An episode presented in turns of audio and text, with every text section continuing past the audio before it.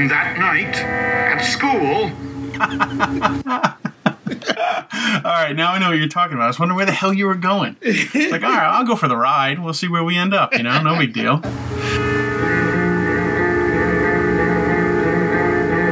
watch out! Uh, an ambitious undertaking of possibly uh, splitting this episode.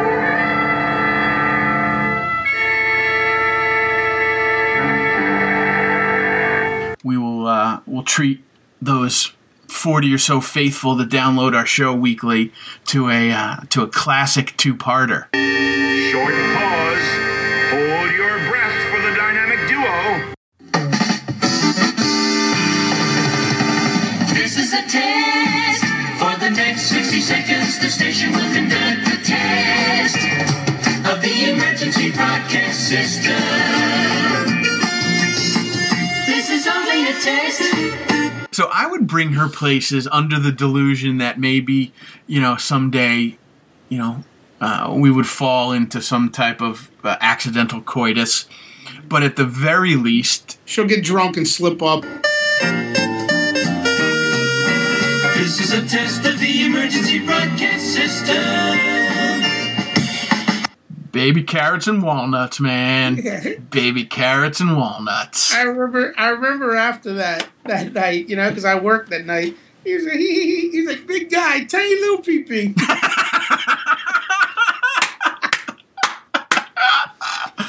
Of your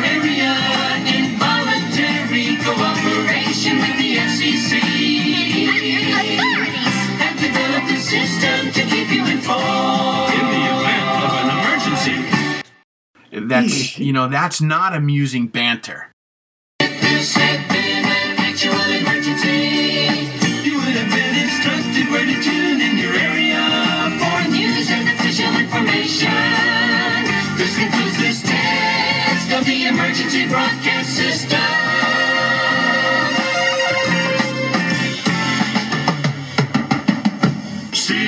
Syracuse. I'm Sanders, and he's Liv, and we are two sorry excuses. Liveroo! What's up, Sam? Man? All right, Liv, we're back. S- seems like we were just here Yeah, seconds ago. yeah. What, what were you doing, man, on your break? Would you go down and make a sandwich real quick? Yeah, real quick, real quick. Yeah.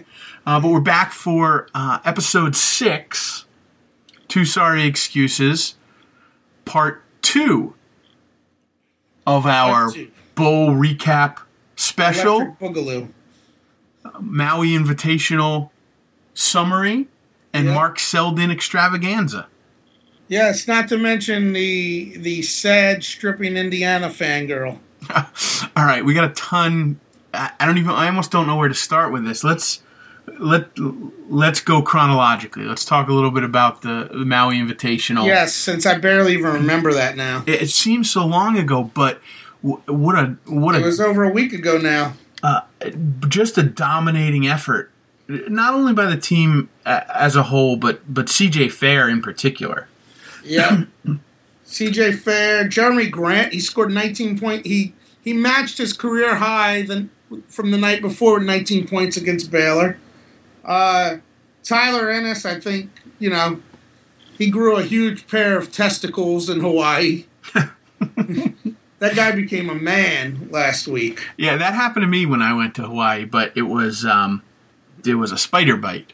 Ah, Cured- right. We just it, we cured it up with antibiotics. It really didn't happen to be that big of a deal, but Yeah. um, didn't give you any more courage or guile. no, I couldn't hit a three pointer or drive the lane. But my testicles were huge. What I did like about that game was, you know, because one thing that Jim Boeheim's been doing his whole career, which bothers the hell out of me, is when he starts taking the air out of the ball around four minutes in the game. You know, when he's got a lead. Yeah, And then what what I hate about it is we slow down, we quit doing what we're doing, and then we never get good shots off, you know? yep. And we end up making games closer than they should be. Well, he consciously didn't do that against Baylor because I mean you saw how Baylor played. They they're the type of team. If you need to score points quick, they can do it. Right. You know, and he, he was like he knew the only way that we were going to be able to beat them, we weren't going to be able to do that BS because they can score pretty quick. Uh, so he's like kept running the offense because he knew we were going to have to outscore him. You know, and thank God for that because I, I can't stand that slow down stuff, and I don't understand why they do it as often as they do it. You know. It, it's just got to be something ingrained in coaches in terms of wanting to protect, you know, a lead, protect the basketball. It's you know, it's akin to the prevent defense. Yeah, which only prevents you from winning, right? Uh, but CJ Fair had a monster tournament. Um, Yeah, he was the MVP. the Baylor game was indicative of of you know his effort out there. Um, you know the announcers, uh, both in the Baylor game and uh, in the Indiana game, um, made note of of the you know of the soft rims Yeah, and you know warn fans not to uh, you know not to to draw too many um, conclusions in terms of of you know ability and and um, and aptitude, but CJ Fair was he was on fire out there. yeah. I think he had 24 points in the in the final. Yeah, he was ten for seventeen from the field. Um, you know, I think he played forty minutes against um, uh, against Minnesota. He had thirty eight minutes against Baylor. Yep. Um, you know, he's just a workhorse and, and he looked badass doing it with that uh with Gouge. that scar on his face. that's unbelievable. And and you know, we talked about it last time. He just, you know, he literally turned cheek and walked down the court, and you know, yeah. but for a band aid, and and later on in the game, uh, he ended up opening it up a little bit. You would have never known. Um, you know that he had a you know eight to whatever eight to twelve stitches depending on the on the source, Depending who you read, yeah. but um, No, but know- he's the man. You know, he just when we need a shot, just give the ball to CJ. You know, like when the offense is dragging down, we haven't had a bucket in a few few possessions. Give it to give it to CJ. He'll get us off the schneid. You know. he's just he's dependable. You know, he's clutch, and, Yeah. and, and he's he's the leader of that team, and and he's not an outspoken guy. His personality is not, um, you know, in line with some of uh, of Syracuse stars of past, but um, you know, he gets the job done, and he's he's he's quality. Yeah. I mean, it is crazy because I mean, he was a decent player when we got him, but the idea that like, in, since he's come here, he's turned into like, well, now he's preseason ACC Player of the Year. You know? Crazy, right? Yeah. Like, I mean, no one. I mean, he was a good, solid recruit, but he was nobody's idea of like, oh, this guy's going to turn your head left and right. I think the most exciting thing about him was that he that he throws down really cool dunks. But he doesn't even get to do that too often in the games. He's turned into just a guy that knows how to score. You know, he knows how to he he knows how to work work in the lane. You know, and get those you know those little awkward shots. And now he can even pop out and hit them from three when you need him. You know, Yeah. like the guy just the guy just knows his way around the court. Um, who did the game last night? Tirico and Dan Dakich. oh yeah, yeah. I'm getting sick of Tirico. I'm sorry. I, I don't mind Tirico. I have a soft spot for Tirico. Obviously, he does. Um, he does the majority of Syracuse games, and I would run into him quite often um, at games at, at Madison Square Garden, Yeah. where he wasn't working the game; he was just in attendance, Well- and um, always a pleasant guy. Always, Do you not know, recall him being him? I mean, because I got a photo with him that Yeah, night we won the Final Four. he was down the Final Four. I remember that. yeah, he was he was in an orange shirt with a Syracuse baseball cap on. Yeah, yeah. And like I told him, I was like, "Oh yeah, I worked at Faegan's." I was like, "Yeah, I heard you." And because he probably hears all the time, he's like, "Yeah, yeah, yeah, I always go to Faegan's when I'm there." uh, he ended up in the in the bar the other night. Um, talked to Guy, um, and He loves know Faegan's. he was in attendance and you know needed Yeah. to to have a couple pops after the game at his alma mater. You know why not? Um, but they were um, they were saying how uh, Fair really reminded um, them of Calbert Cheney Yes, that Dakich guy who used to be who played at Indiana was a and was Knight's top assistant. Kept referring to him as Calbert Cheney every time he made a shot. So after the second or third time, it became a little trite in terms Yes. of uh, the comparison. Um, but you know, I can see it, and I, and I certainly, uh, I certainly value the sentiment on its base level. Um, but I also liken him to to um, a slightly more athletic Lawrence Moten Yeah, in the sense that I you don't that. you don't know how he gets from one point to the other Yeah, but he's there. He's silky that's- smooth. yeah. That's that's what I'm saying. Like he knows how to move around the court. Like he doesn't. he's not flashing past anybody. He just like he'll like guy in front of him. He'll just kind of go under him and throw it up or something. You know, like he just. He, you know, some guys just have it, like like Lawrence Moten had. Like he looked like he was moving in slow motion, but he got open. I thought um, we were going to get a little something out of uh, out of your boy Rakeem Christmas. He had uh, you know a few moments where you know he flashed, and it looked like he was going to put together a few a few trips. Yeah. Um, you know where he He was able to three do it on both ends.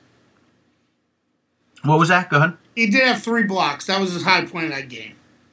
And he blocked three shots. Eh, eh, and- and Looking I- at his line right now, he was one. He had three points, one of two from the from the free throw line, one of two from the from the field. You know, eh. and only four rebounds. I think he also might have had a goaltender too in there, and and you know while they weren't the Jerami Yeah. Grant send a message type of goaltends, they were, you know, he was around the basket, you know, he's making his presence felt, and I Yeah. think I think that's all you can hope for. You know, like we've been talking about all season, he's he's a body. Yeah, Dakich. Um, I just want to add this little note. Yeah, go ahead. That guy was bothering the hell out of me. Especially, and he's like, I never even knew Syracuse was a private school. Did you hear that? He did. He made a fool out of himself. He's like, this guy's a big goofball. How do he make it in this world? It, it's it's totally one thing to be a goober, uh, Yeah. you know, and you know, and a Midwest homer, Yes. but you're gonna do a, a, a game of national prominence for one of the top five teams in the country. That's you know that's not amusing banter. Yeah, he's like, I never knew it was a private school until today when I was walking around the campus or something. You know, oh, I've never had a slice of pizza better than varsity pizza. You know, Yeah. if you're gonna throw out a non sequitur, you know, don't make yourself look like an idiot. And and believe me, speaking of uh, speaking as a person who is who has, you know, spent 20 years throwing out nonsensical comments that make him look like an idiot. Yeah, I I can certainly appreciate that, but you know, come on, man. yeah. And then he started talking about how much of a cool guy he thought Jim Boeheim was he interviewed him. He's like, he's a really cool guy. it's it's funny. I I tuned into the game just at that point, um, you know, before going back and and rewatching, um, you know, the replay, and, and I couldn't understand what he was talking about. It, it didn't make any sense. I'm like, who's he talking about? Who who's that cool? And he just went on and on and on. He's on. such a lunkhead, that guy, man. Unbelievable. Yeah. Is he Um, usually teamed with Tirico? Because I think I've heard I other thought- games. And he's only been on ESPN. I think this might be his second year or something. So I guess that's gonna. And ESPN, I think, has him primed as one of their top reporters or top commentators now. So I guess he will be with Tirico. Uh, that's gonna be a long I mean, stuff season. had to shuffle because, um, you know, because Bill Raftery left. So I'm sure they had, they had to do some of that Jay Bilas team. I don't know if they added a third man to them or not. But um, yeah, But what they seem to now be doing, they're taking these writers like Andy Katz and putting them at the games now too. you know what's funny is I got a beef with Andy Katz. You have a beef with Andy Katz? I have a huge beef with Andy Katz. Back in my um, back in my Northeast Conference uh, director of marketing days, um, Wagner College is one of the NIT five. the Seahawks, right? Exactly. They are one of the founding members, and they're on the board of directors of the preseason NIT. Yeah. So um, we we had access to unbelievable tickets uh, for the NIT. Should we, you know, should we call in a favor and ask, you know, athletic director Walt Hameline uh, for a couple extra comps? And at the time, I was living in Brooklyn, so getting into the city was particularly easy. Uh, the rest of the Northeast Conference staff lived in uh, New Jersey, Central Jersey, and they had no interest in, in trekking into the city for a basketball Yeah. game. But I was living in Brooklyn in a, uh, a fourth floor walk up railroad apartment um, that Guy and I, Guy Vincent and I shared, and he referred. place you were? I think you were living at a place when I went up there. It was in Park Slope. Or, Yeah, it was in Park Slope, exactly. yeah. I Um, remember when I went there for the snowball. I think when I first moved to Boston. Okay. Yeah, yeah, yeah. Same place, man. Yeah. Um, yeah, it was kind of a dump, and Yep. you know, but it wasn't in a horrible area, and it was walking distance to the subway, and you were in, you know, Lower Manhattan in a half an hour, so it was pretty good for the rent we paid. Yeah. Um, Guy and I shared it. He went back to Syracuse, and I was left with an open room.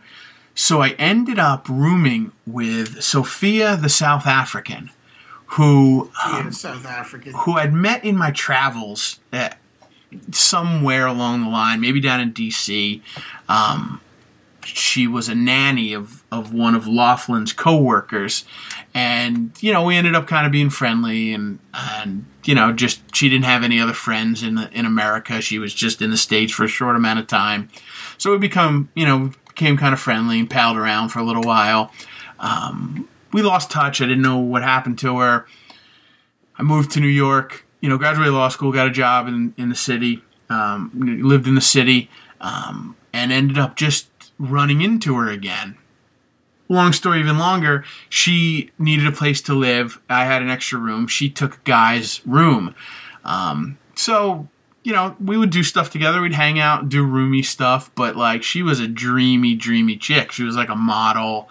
Um, Yeah. She was from South Africa, but she was Portuguese. She was very exotic, and she spoke with a you know a South African British you know accent, and So she was like Patsy Kensit in Lethal Weapon 2. exactly, exactly. so I would bring her places under the delusion that maybe you know someday, you know, uh, we would fall into some type of uh, accidental coitus, but at the very least, She'll get drunk and slip up. There you go. um, so, but she was fun. She was a cool girl. So I brought her to uh, preseason NIT when Matt Doherty was uh, first year coach at UNC. Yep. Okay. Uh, and I believe they played Florida. Uh, the year Florida made, the, I think maybe it was the year after Florida made a Final Four run, or this was the preseason to to one of their Final Four runs. So it was an unbelievable game. We ended up because I got my tickets from Wagner, who had an allotment of tickets but didn't use them. We ended up sitting second row behind the UNC bench Oh, nice. literally right behind um, Doherty's wife, you know, coaches' wives, etc. They couldn't have been better seats. Um, but as we're walking down the aisle, uh, Andy Katz locks his his gaze on her from about 20 rows up in Madison Square Garden. stops what he's doing and stares her down the aisle into her seat Jeez. and then proceeds to give me the stink eye as if I have no business being with a girl that hot. What Andy Katz does. exactly. And he literally stood under the basket in between his stand ups and didn't watch the game. He watched her the entire first half. Jeez. And we ended up leaving. It was kind of a blowout, and you know we ended up going out for drinks or, or whatever. But I always vowed, if I ever ran into Andy Katz, I'd make him remember me. So take that, Um, Andy. Andy Katz, I'm that guy that was with that girl that I wasn't sleeping with that you were gazing at the whole time. Don't run into me again, Andy Katz. Yeah. That'll be your nightmare. Andy Katz.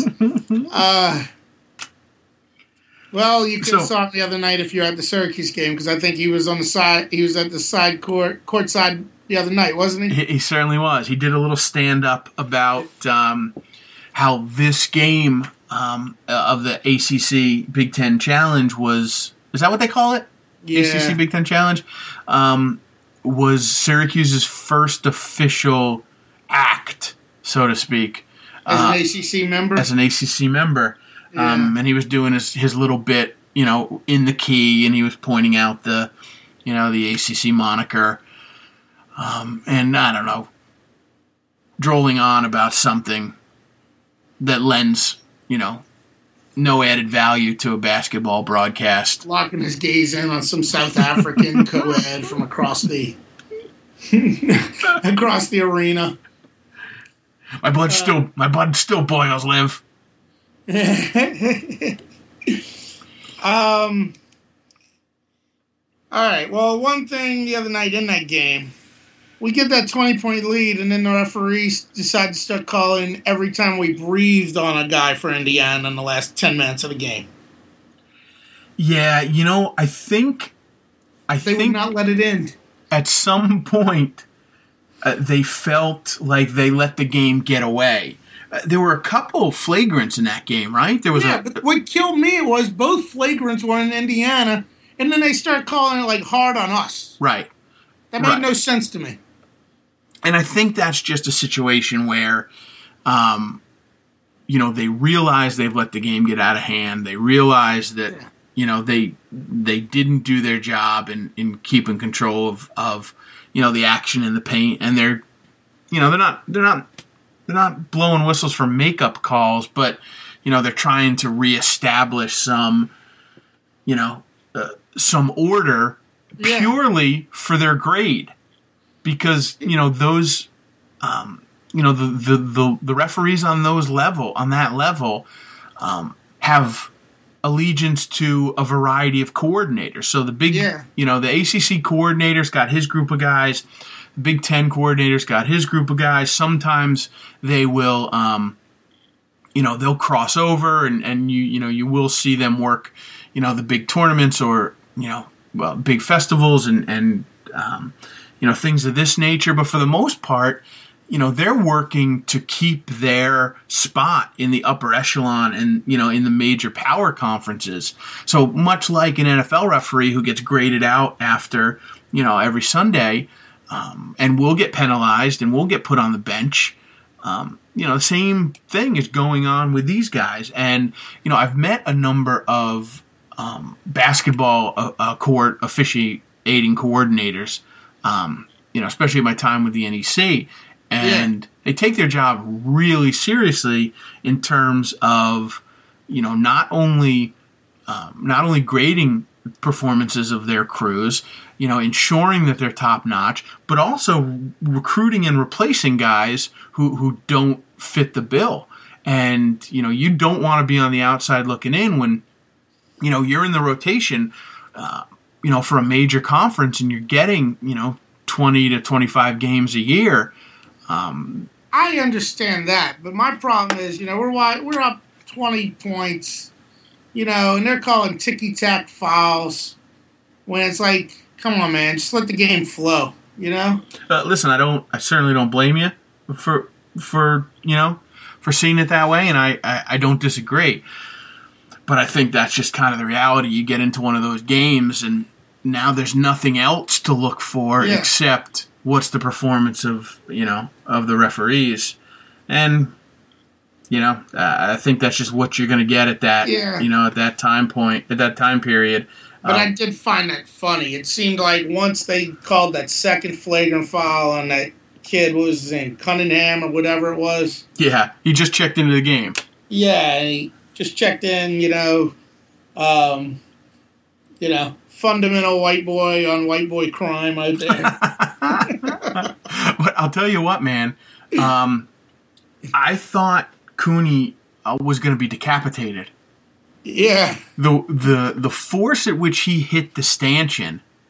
Oh I- yeah, I know. He went down pretty hard. Like That guy got the ball, and Dakich like, oh, he got the ball. It's like, yes, he got the ball, but he also pushed him with the other hand. Right, You know? right. It was almost like he grabbed his ankles and pushed behind his head. Yeah. You know, and He upended got the ball, and he gave a nice push with the other into his back on the other side, sending him tumbling into the into the post. You know? The only thing that was missing was that uh, if Cooney, while he was taking his free throws, he had somebody duck behind him and he pushed him backwards, you know, over Yeah. a kneeling, you know, a kneeling player. Yep. Yep. So it was pretty nasty, and he deserved, you know, he deserved to be but it seemed it did seem like they started calling harder on us after that. You know, I don't know if it was like, all right, all right, we've taken care of these guys. Let's uh, let's start uh, even it out. I know you say you don't think they're doing makeups, but uh, I don't know. Just you know, there was some legitimate stuff, but then there were some chippy calls that they were calling, and it was like, and it's probably more like you're saying, those guys are just trying to get their ledger in order for their uh, reviews you know, for the grading and whatever. A uh, couple things to take away from that game. Um, one was it was nice to see us filling the gaps um, while Fair was on the bench Yeah. Because I didn't know how we. got into foul trouble. how, yeah, uh, before this game, I wasn't sure how we were going to deal with that. You know, besides the fact that you know, pray he doesn't get in foul trouble. In fact, um, let me just throw this a little aside and, and finish on the griping about refereeing. We had five players who had four fouls and one who had three fouls. That's six out of the eight man rotation that were in foul trouble. Yeah, and that's certainly not our style of play. You know, it doesn't lend to you know numerous guys getting into foul trouble. Um, you know, the officiating was not was not good, Yeah. Um, but it was nice to see us respond. And Yeah, I was when we, when we took Fair out of the game. It was like, well, how are we going to do now? You know, he's the one who he stirs the drink. You know, and they did they did respond well with him on the bench. Um, you know who is going to be a valuable contributor every every game, regardless of whether or not it shows up in the box score, is going to be Gbinije. Um, yeah, because he's gonna give you 15 to 20 minutes and he's gonna be able to spell uh, Ennis. He's gonna be able to to play at the top of the key. Um, you know, when we need a defensive matchup or a defensive substitution, and you know, we showed that he's versatile enough that you know he's gonna be able to to pick up some slack uh, if Fair or Grant get themselves in foul trouble, and all of those things happened in this game. Yeah, but you know he still only you know logged you know two points and you know a couple rebounds and you know was one for two from the field and you know didn't do anything spectacular. And if you just rely on the box score you, you might think of him as a as a non-factor as a non-contributor. But i tell you what man he is almost as valuable off the bench you know as as Grant is in the sense that we're only going eight deep in the rotation, yeah, and and Keita is the eighth man, yeah. And Keita Keita's got the hands of stone. so you're gonna get some offensive explosion out of Grant, but you need some versatility out of out Well, you know what I somebody thought was good about Gbinije? Like in that last in the last final stretch of that game when Indiana was giving up uh well when they knew they were desperate and they start like pressing every time. You know? yeah, Gbinije was good to be in there for Ennis to actually have somebody to pass the ball to that could handle it a little bit too, you know? what you know anything about his story? I know he came from Duke, and I know he redshirted. I mean, all I know about him is he's from Virginia, I believe. I don't know much more about him other than that. Yeah, he had, um, you know, I think he mean- averaged he averaged a few minutes um, a game his freshman year, but did, you know didn't do anything spectacular. I didn't, you know, I didn't hear anything in terms of you know issues or problems, and he seems to be, you know, a stand up guy in in in what you don't hear about. You know, you don't you don't he, he doesn't come with with much baggage. No, I Um, mean I was a little leery of that because I mean I didn't hear much about him, but I was like he transferred from Duke. Not too many guys, you know. I don't know. I guess guys do transfer from Duke, but you always got to be leery, you know. Right, right, exactly. That type of school. Oh, you must have a problem if you transferred from Duke, you know, Yeah, totally. with their with their um, you know, peerless reputation. Um, Well, let me see. I'm I'm looking up some info on him to, to get kind of a uh, a grasp of what his deal is. all right. While you do that, um, you know, Cooney and Ennis had had solid games. I think this is what you're going to get with those two in terms of their offensive production. I'll be happy. you know you're gonna have you're gonna have ups and downs you're gonna have you know you're gonna be 50-50 in terms of you know their ability to to get hot and Yeah. and put some points I on the uh, board Cooney had 21 points in the game. I mean, he was five or nine from three point. You know, you can't can't complain about that performance at all. and and And they- each of them had four steals apiece too. um that's what you're gonna get out of out of a guy like Cooney and you're gonna be happy with that you know? You're you're gonna have your your your five from nine nights and you're gonna have your one from 12 you know one for 12 nights. Um, he's a shooter. And Yeah. and I know you know he's he's trying to make improvements. Um, you know on his movements without the ball and creating his own shots and um, you know on the defensive end but I mean he's a spot up jump shooter Well, yeah, that's when he's at his best. When when um he can get his feet square, you know, pops into a spot and like uh gets fed a pass right in that spot, you know, right in rhythm. yep That's yep. when he's diddly. You know, Um, he's not great at like coming down, setting up his own shot on the three or whatever. You know, you need to set him up. Right But he gets the feet square, you feed it to him, and he's like money. You know how many how many times you see him run those plays the other night? You know, having him pop out on the wing from three. You know, the guy the guy's got a sick stroke. Yeah, and and you know, like we said, that's that's what you're going to get out of a shooter. Um, you're going to have cold nights, and you know, you're going to have nights when he goes on runs. You just hope that he goes on runs when you need him. Well, yeah, I mean, you remember James Southerland. Yeah, After he had that Arkansas game last year, everybody thought, oh, this guy's going to be scoring 30 points every game. but no, not at all. It was it was feast or famine, you know? That's the thing with a guy, with guys that shoot like that, you know? uh, Ennis added 17 on uh, on six for eight, but what amazes me is is this guy's ability to get to the hoop, both on the offensive end and the defensive end. Yeah. Um, you know, it's seven rebounds. Yeah, I mean he had he had a pretty he had a pretty damn good line. One thing that I think's interesting, both Cooney and Ennis both had four steals. Neither of them was called for a foul. You know, to be able to, you know, that's pretty damn good. Yeah, you know they That means re- playing good, clean defense. and they really work the top of that zone. Um, they're in the passing lanes. Yeah, You know, they're But- not they're they're not you know, they're not MCW, you know, they don't have No. a, a six eight wingspan, Yeah, but um, they move. They have fast feet and they I think anticipate. of all the games they've played so far. I know that was only the what the eighth game they played the other night, right? Uh, yes. Uh, out of the eight games they played, that's as best as the defense has played so far.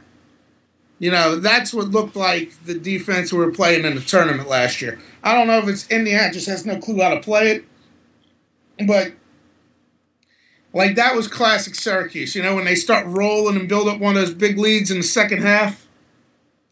You know, where they're making the turnovers happen every time. That was that's classic Syracuse basketball, man. Yeah, the Indiana had no answer for the zone, which is not surprising considering that uh, apparently they brought in Mark Klaus to coach the team. Mark Klaus. I was I was wondering what happened to Klaus, but um, apparently he is now the head coach of uh, the University of Indiana Hoosiers. hey man, I was the coach of uh, Duke for like forty-seven years. Am I? Uh, I make all these statements ever, you know, talking to a guy. You know, it's like if you add up all the years that he did certain things, he'd have to be 183 years old.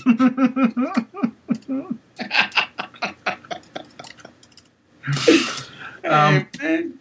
Am I making a stretch there in uh, And Tom Crean looking like Mark Klaus. in thinking that he and Tom Crean are, are doppelgangers? You're making a bit of a stretch, but I'll go with it just because it's funny to picture Mark Klaus coaching a college basketball team.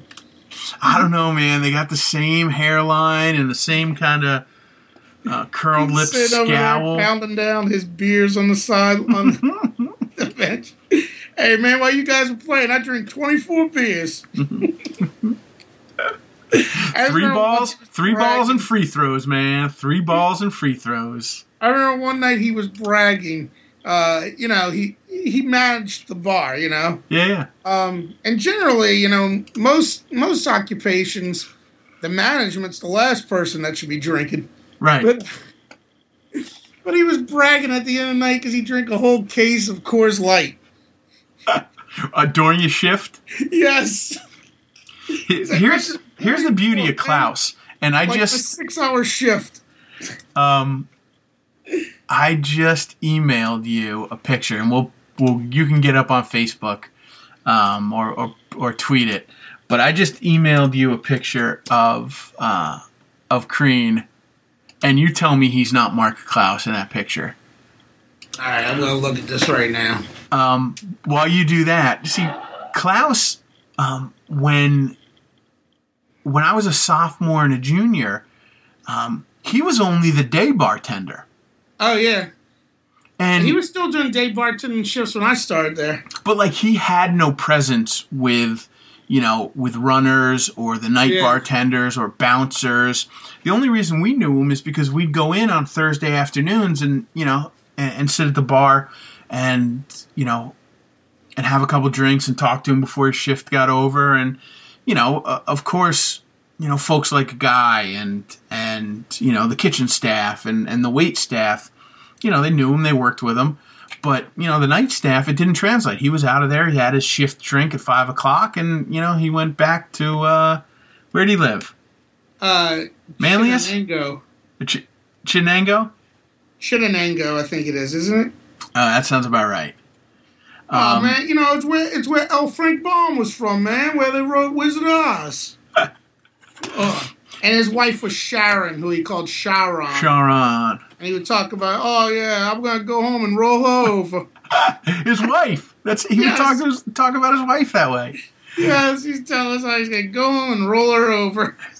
well he's from now he would claim to be from asbury park Yeah, yeah, I know. in fact he's not he his his he's mailing his mailing address or his his his actual uh, hometown he would claim to be Belmar, but it was actually Wall. So that might not mean a lot to anybody, but Asbury Park in the in the seventies, um, you know, was a was a live music mecca, and obviously gave rise to Bruce Springsteen. Two Yep. towns south is Belmar, which is um, you know, which is a, a party beach town. Asbury Park's not a real party beach town. It's more, you know, downtown music venues, etc. Belmar is is you know it is kind of where they they shoot MTV Spring Break type deals Yeah. um, and it's a pretty happening town, and um, it's actually a borough or, or a suburb of uh, a bigger town called Wall, which is l- a lot less exotic. They don't have a beachfront, you know. It's just your, you know, your typical New Jersey what exit town. Um, Yeah. and I think that's where he grew up, and that's where he went to high school. But he lays claim to Belmar, while also He um, said he went to Montclair State as well, I believe. okay, which is a which is a, a state school, um, you know, not so far from from the area, probably an hour or so. Okay. And um, my brothers love Klaus. They would come up enough, but you know, they didn't spend uh, a significant amount of time visiting Syracuse. Um, Yeah. But the times they did, and the times that we would go back up afterwards, because my brother Jeremy went to Seton Hall, so we would make an annual trip up to see the Seton Hall game, even after I graduated. And you know, for some reason, I mean, I know. I liked him, and he was a nice guy, and he was he was cool to go out for a couple drinks with. But Klaus always seemed to be like our fifth wheel. It was me, my brother Josh, my brother Jeremy, and Guy, yeah. and then Klaus. What did And uh, though my brothers still they love doing Klaus impressions and man. telling Klaus stories because their stories are impersonations of Klaus's stories, which, like you said, are the most um far fetched? far fetched isn't even doesn't even cover them. The- He bends the time space continuum Yeah. in terms of his ability to weave a tale. But I mean, what about the story where he was airlifted out of Puerto Rico? you ever hear that one? no, I didn't. I never heard that. It was when he was down there surfing, man. Him and him and some other guys. Oh, we smoked so much pot, man, and there was a revolution. They airlifted us out. Wait a minute. When was there a revolution in Puerto Rico? I don't fucking know. Uh, he would uh, be he's really a Highlander. He has been alive for a thousand years. one of BP's favorite um, stories on, of Klaus was um, hanging out. He claimed to have hung out with Bruce Springsteen back before Bruce, um, you know, had made it big. Yeah. And he had signed a record deal, but hadn't released "Greetings from Asbury Park" yet. Um, and they'd ha- he bought a house or a, like a loft or something, and they were all hanging out there. But all he had was pinballs and uh, pool tables and pinball, man. oh God, he's Klaus. Klaus. Um, yeah, my first run-ins with Klaus weren't positive. He couldn't stand me because one night I came in there when I was new on working. He was working nights. I was with some guy who I was friends with from freshman year who was kind of a jerk off. And that guy ended up getting cut off. So Klaus like let it reflect on me, you know, because I knew that guy. You know, and he Right. was always terrible to me. And then he ended up then Klaus and I ended up actually liking each other. but I remember uh, I think it was Patrick Higgins who coined him Sour Klaus the bar Nazi. which is so funny because he was never like that when he was just working the day shift Uh, and it wasn't i think until he started working nights and you know he got a managerial role and you know he got to start to flex his muscles and that you know he started to become a little sour because all of my memories and all of my experiences with him are always they're they're all positive and they're all funny. To some extent they're at his expense. To some Yeah. you know degree they're they're at somebody else's expense. But you know they're always they're always caricature in their nature. Well, yeah, the funny thing is he um like he he ended up genuinely liking me. You know, he got past all that BS, you know. And we actually but he was still a ball breaker, you know?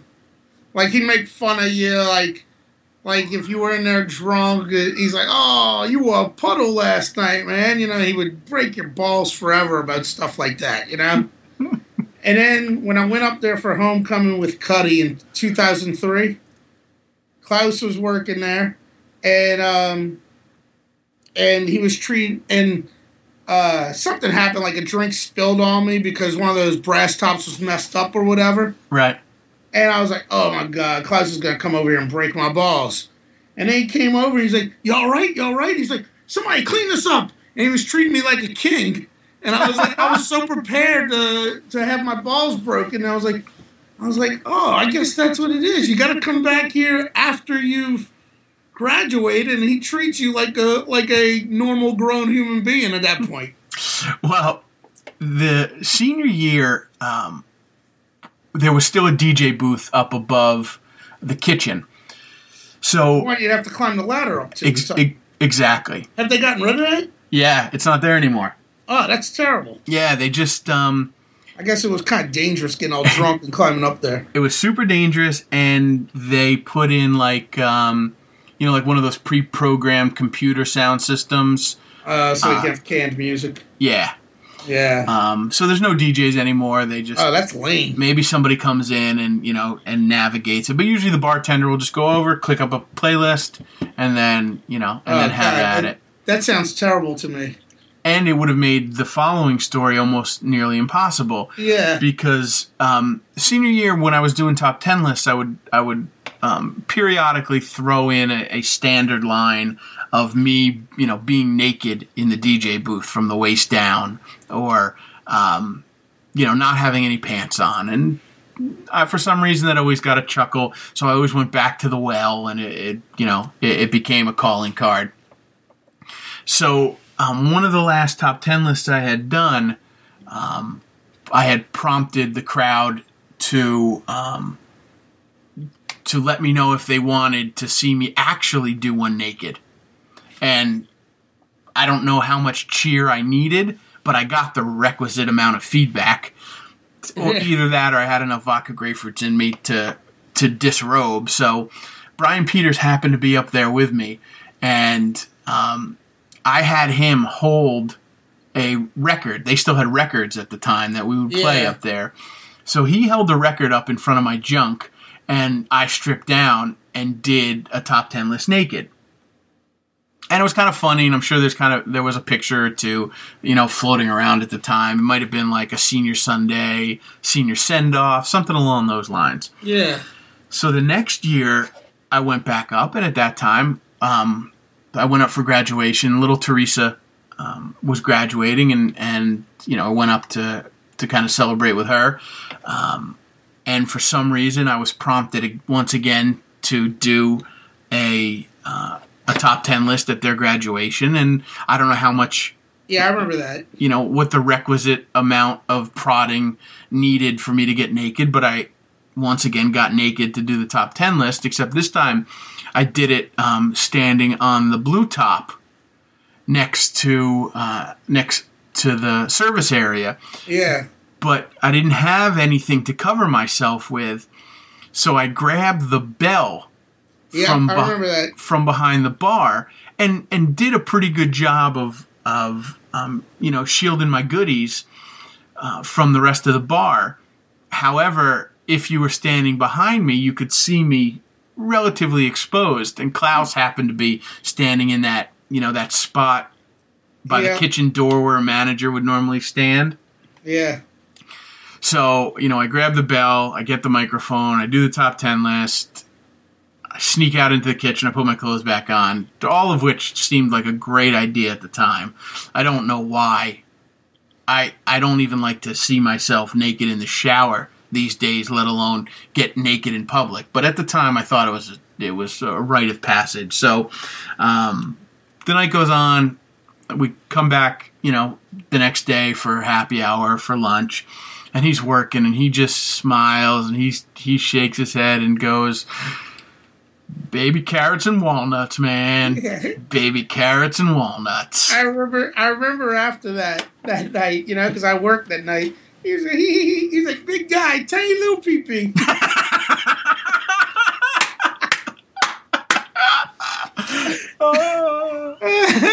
Uh, the sad thing was that wasn't me on the way down. That was me on the way up. Oh, oh, oh, Klaus, Klaus, good Klaus. times. Um, Um, well, any of those times you hung out with your brothers up there? Did you hang out with Mark Selden by any chance? All right, this is unbelievable, man. So I know Selden, and and Selden. Why don't we set up who who who Selden is all right, for the viewing audience out there or the listening audience?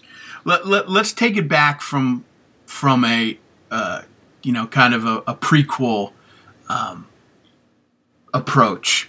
1996 i'm a dj at Faegan's. Um, you know i started doing it my junior year just because you know i the dulluses had heard me do it one time and got a chuckle out of it and thought it would be good for business. And ben cook was a big proponent of promotional uh, stunts in Yeah, quotation marks. and you know he had me come in on sundays and senior sunday was was a you know a pet project of his. And eventually it started to garner uh, a following. Uh, following's not the right word. It- you know a couple people would come out but it got some notice to the point where when i would first do it nobody would even stop their conversations to you know the last few that I did were you know just kind of silent bars full of people listening to these top 10 lists. And um, you know by the end of senior year i would you know kind of run into people periodically and they would literally be like hey you're a top 10 guy yeah no I, I come out to see you all the time hey that's cool man you know i'd be in a class with somebody Yeah. and um, you know, it was it was a it was a a a nice perk to say the least. I certainly enjoyed it. Um, It's nice being recognized around campus. hundred percent. One day, I'm walking uh, from the library to, um, I think home. It was like a Tuesday night. This is exactly what it was. It was a t- Tuesday night. It, it was the one night nobody went out. There Yeah. was nothing going on. There were no specials. You'd have to go to Harry's if you were going anywhere. And I'm leaving the library, and a uh, the the car du jour at the time was uh, Grand Cherokee. So all the kids Yep. who had cars that were worth owning owned uh, a, a Jeep Grand Cherokee. Yeah, that was the cool kid car. A Jeep. It's snowing out. There's ice. It's typical Syracuse weather. And this Jeep pulls up beside me and kind of creeps along with me. And, and if I wasn't a student at Syracuse on campus, you know, on University Ave, I would have probably been a little creeped out. But it, it's Syracuse. You're on Yeah. campus. You know, what's going to happen? And it- the window rolls down and he goes, Yo, yo, bro. What's up, top 10 guy? Come on in, man. I'll give you a ride. and I had known him nominally from just, you know, kind of being around and, you know, uh, dating the Jody Skolnicks and being friends with the Liz Stillman and, and um, having my in in the Jewish fraternity and sorority circles. Um, You know, Mark Selden was, you know, was somewhat known amongst a certain, you know, clique of people Yeah. and um, had maybe seen him once or twice.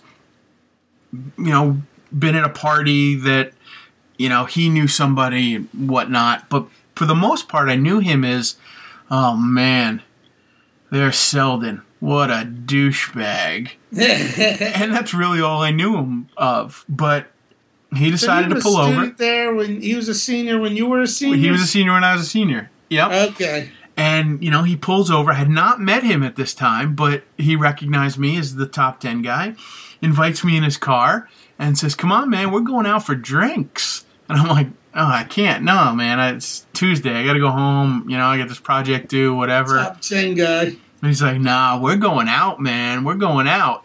And somehow I convinced him to drive me home instead of just going out for a drink with him. I don't, I, you know, there's some type of moral victory being a, uh, a college student and not going out. You know, I guess you have to draw the line somewhere. And Yeah. not going out on a Tuesday was where, where I drew the line. So he drops me off, but he made me promise him that we would have drinks someday, like a like a budding bromance. Yeah. So I said, sure, man. You know, no, no problem. You know, why don't you stop in the bar one time? You know, I work on Wednesdays and Sundays and whatever. You know, I'll buy you a shot.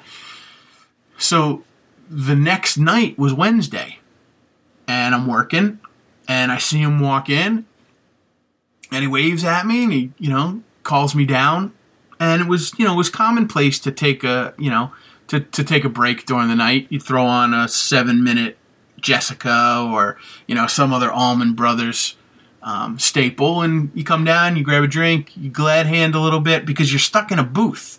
Yeah. You're not getting laid by sitting in a booth. You got to come down, and you know you have to press flesh and, and make yourself available.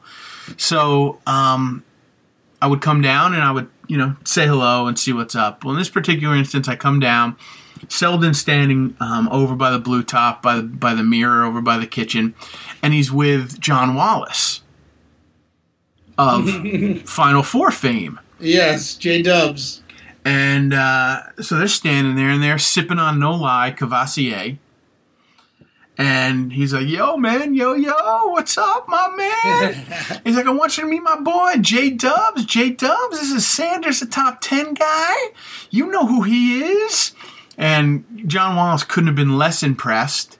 And you know, he's standing there, all six, seven of him, with his uh, "fucked" T-shirt on Yeah. and he's just kind of like, "Why are we here? And what am I doing?"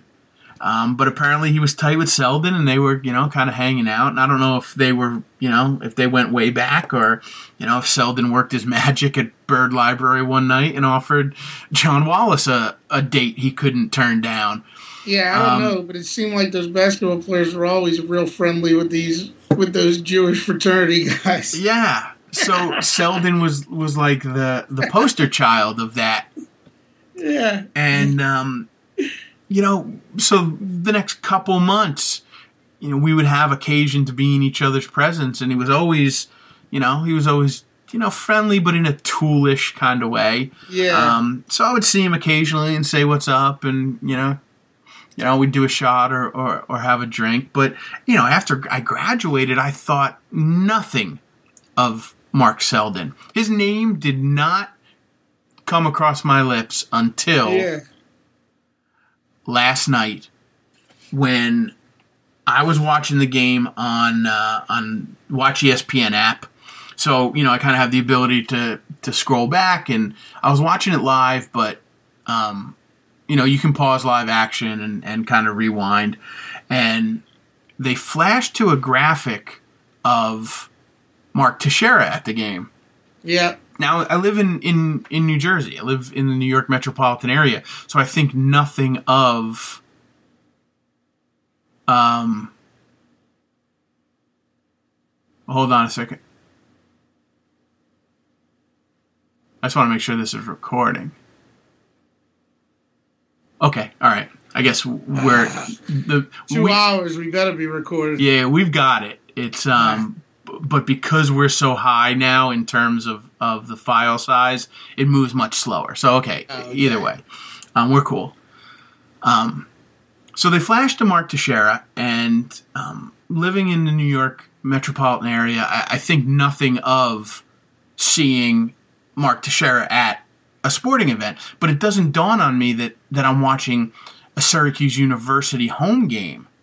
So I pay a little closer. I pay closer attention to the screen, um, and I'm, I start to process what is you know Teixeira doing there.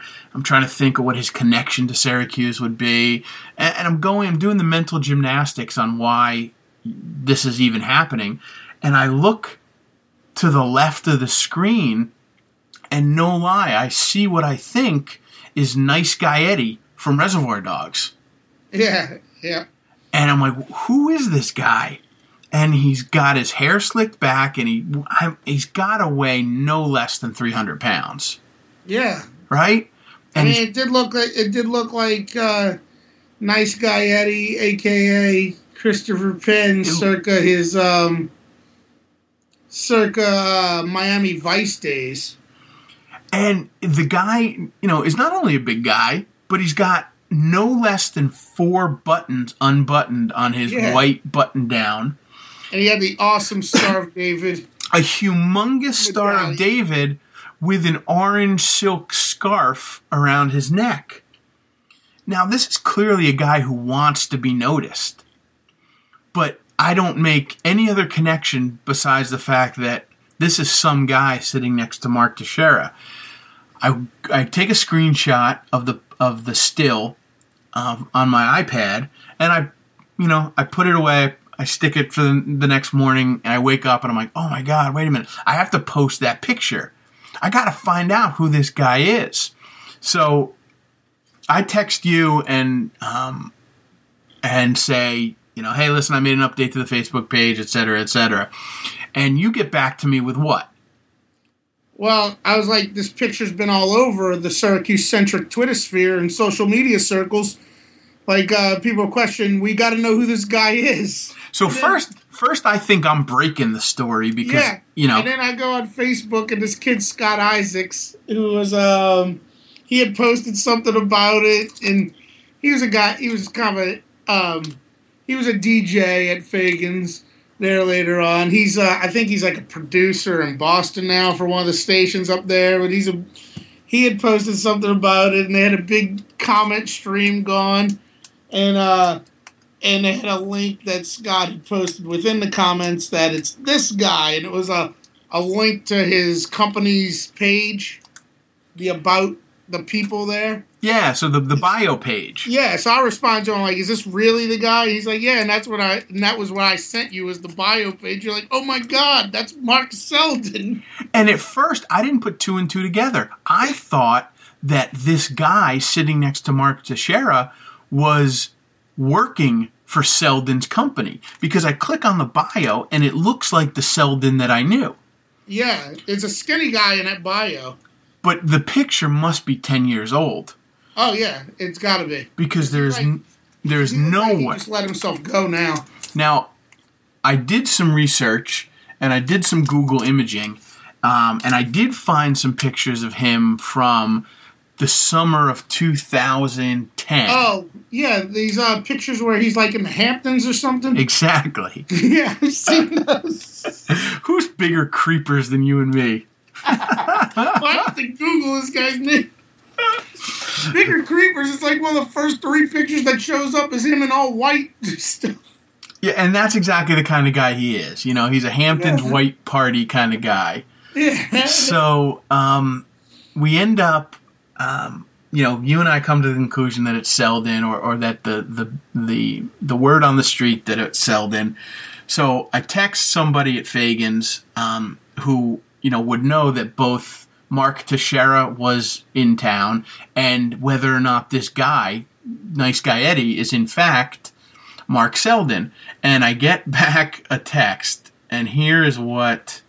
Uh, Here's what the text says. Um, I said, "Hey, did Tex come in the bar last night? And was that guy with him, uh, Mark Selden?" He says, "Indeed, it was. He throws around cash like he prints it. He's a good guy. He's over the top every time, though." And then we, you know, we kind of get back and forth, and uh, he's like, "Where does his money come from?" Apparently, he chartered a plane for the game and flew in Mark Teixeira and 14 people. Damn. So uh, his business is is you know is on the fringe of that um, you know that Paris Hilton.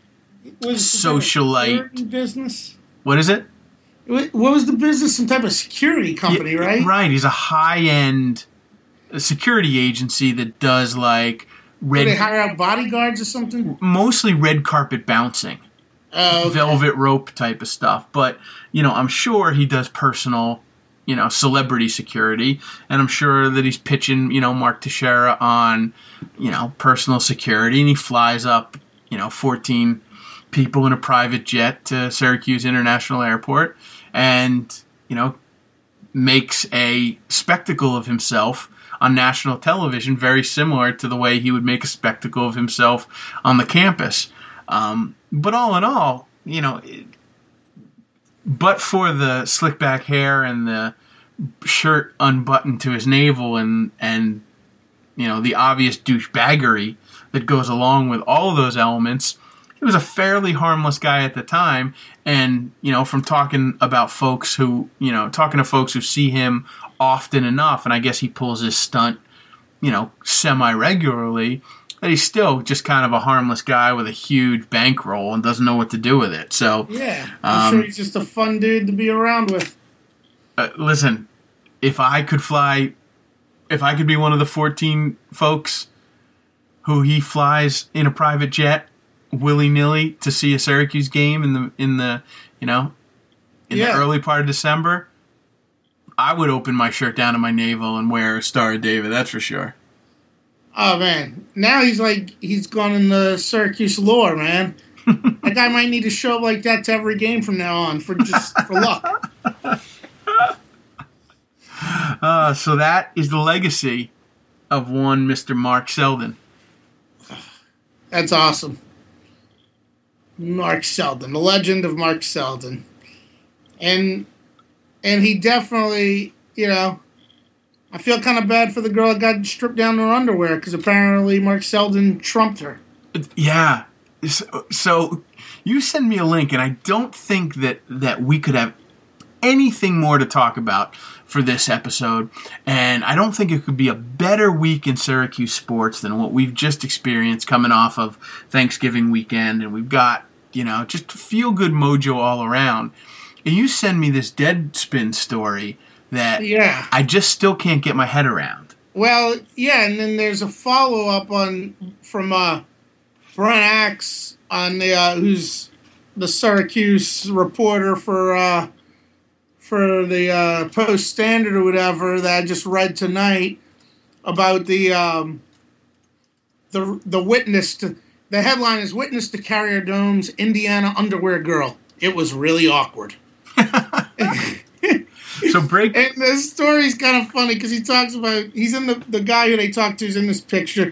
He says he didn't realize she had stripped down, but she was with a guy who appeared to be her father, who was really into the game, and he didn't notice it the whole game, the whole time that she had stripped down, until at the end of the game. Uh, all right, this is the quote from the guy who witnessed this. He said he was staring at the game, and as soon as the final buzzer went off, he turned to his left and yells at the top of his lungs, Sarah, what are you doing? this guy was sitting next to his daughter who had stripped to her underwear and panties and didn't even realize it because he was that into the game. How long did she? How long was she in her underwear? I Does mean, the story say? In some part in the second half that she did it. Um, Maine said he didn't notice anything off about the woman during the game, including if she was drinking alcohol or otherwise intoxicated. All was pretty normal until that happened, Maine said. Get some sort of jacket or a fleece on, maybe over an Indiana t shirt. I didn't really hear her say anything during the game. She was sitting in her bra and her underwear, and she was bent over with her arms crossed and kind of rocking back and forth, Maine said. I thought she was just a really big Indiana fan. This was her version of a rally cap, maybe. From what I would gather, she seemed like a pretty normal person. That is unbelievable, man. I'm looking at the picture. Um, you just Google uh, Indiana underwear girl, um, and you can get to any number of sources, including the Syracuse. Uh, dot Yeah. com story and uh, Wolfman 24 7 6 Ordies Yeah, that's who sent out that tweet. Yeah. Twitter page. William Wolf Orty. Um, let's see. Did you retweet this? Did I retweet it? No. All right. So, uh, So you Yeah. should retweet it. yeah. So the Two Sorry Excuses Twitter uh, page now You has. one of my problems with retweet or tweeting stuff from Two sorry Excuses? My phone is set up with my Twitter handle. Ah, see. You know, it's a pain. That is uh, the benefit of not having my own personal Twitter account. I Yeah. can do the heavy lifting. So there we go. So go to um, at Two Sorry Excuses uh, on Twitter, and you'll see uh, the retweet of the of the girl, uh, the Indiana underwear girl, and it's just it's bizarre. I I don't know. I I just I can't fathom. Okay, coming off of two stories where I appear naked in a public drinking establishment with uh, various assortments covering up my junk. Maybe I'm Yeah. not the one to be passing judgment on this girl, but I, I don't. I can't think of a situation where I would get down to my bra and panties No, not at all. in. I mean, essentially the upper deck of the dome, surrounded by a bunch of dudes. Yeah, it's very odd. Very odd. I, with her father. Right, With the guy that they believe to be her father. right. Who doesn't he? notice that his daughter is in the uh, is uh, in bra and panties next to him the whole game because he's that engrossed in the action. What's the? What's he say once he notices her? He said, uh, according to the kid that witnessed it, he said, "Sarah, what are you doing?" I was wondering if we'd ever find out who this girl is. At least we know her name is Sarah. All right, we'll have to. uh We'll have to do a little work. We'll do a little internet creeping, man. Yeah. a little internet creeping. Uh, on that note, what else we got? I don't think we have much else. Uh, I guess the women's team finally lost the game tonight. A tight one in Iowa. They're ranked number 22. They lost by about, they lost 97 91 to the 25th ranked Hawkeyes. Ooh. Yeah, yeah, but they seem to be all right. Um, hmm. I don't know. We covered, you know, it's obviously not of note that Mark Teixeira was at the game anymore, other than the fact that he was brought by Syracuse legend Mark Selden. Yeah, he totally gets trumped by Sarah. Yeah. Uh, Jameis Winston. Um, Jameis Winston will not be prosecuted. He is in the clear. Yep, he's in the clear. Uh, bunch of big football games this weekend. We'll know by probably Saturday night or at least Sunday. We'll know whether Syracuse is going bowling or not. You know, we could really use it because Terrel Hunt can use all the practice he can get. Um, It'd be nice to have something to root for. yeah, uh, we played Binghamton Saturday. Uh, that shouldn't be much of a game. And then uh, next Sunday, the 15th, we play St. John's, which is one of the old Big East rivals that we are carrying over as an out of conference rivalry now for at least a couple of years. I, I believe the game is at the Garden, correct? It is at the Garden. That's always a good time. Um, a huge, huge home court advantage for an away game. Um, just as many uh, orange men and women are there as red men and women, or red storm, I guess. Um, Yeah. so it, it's it's not like playing a true uh, road game. We, we definitely at least neutralize uh, the home court advantage, if not turn it to our favor. So um, it's always a good game. It's always fun. I don't think I'm going to be able to make it. I have a um, an invite on the table um, with uh, Liz Stillman, but Yeah. I got a prior commitment that I don't think I'm going to be able to Ooh. shake. But we'll see what happens. She might she might um forsake her loyalty to two sorry excuses standing her up like that. That's it. That's it. I'll cancel my plans. I'm done. All right, very good. We need good. the dues. We need the dues. All right, on that note, man, with All right. apologies to Girk's brother, we'll see you guys next week. All right. adios.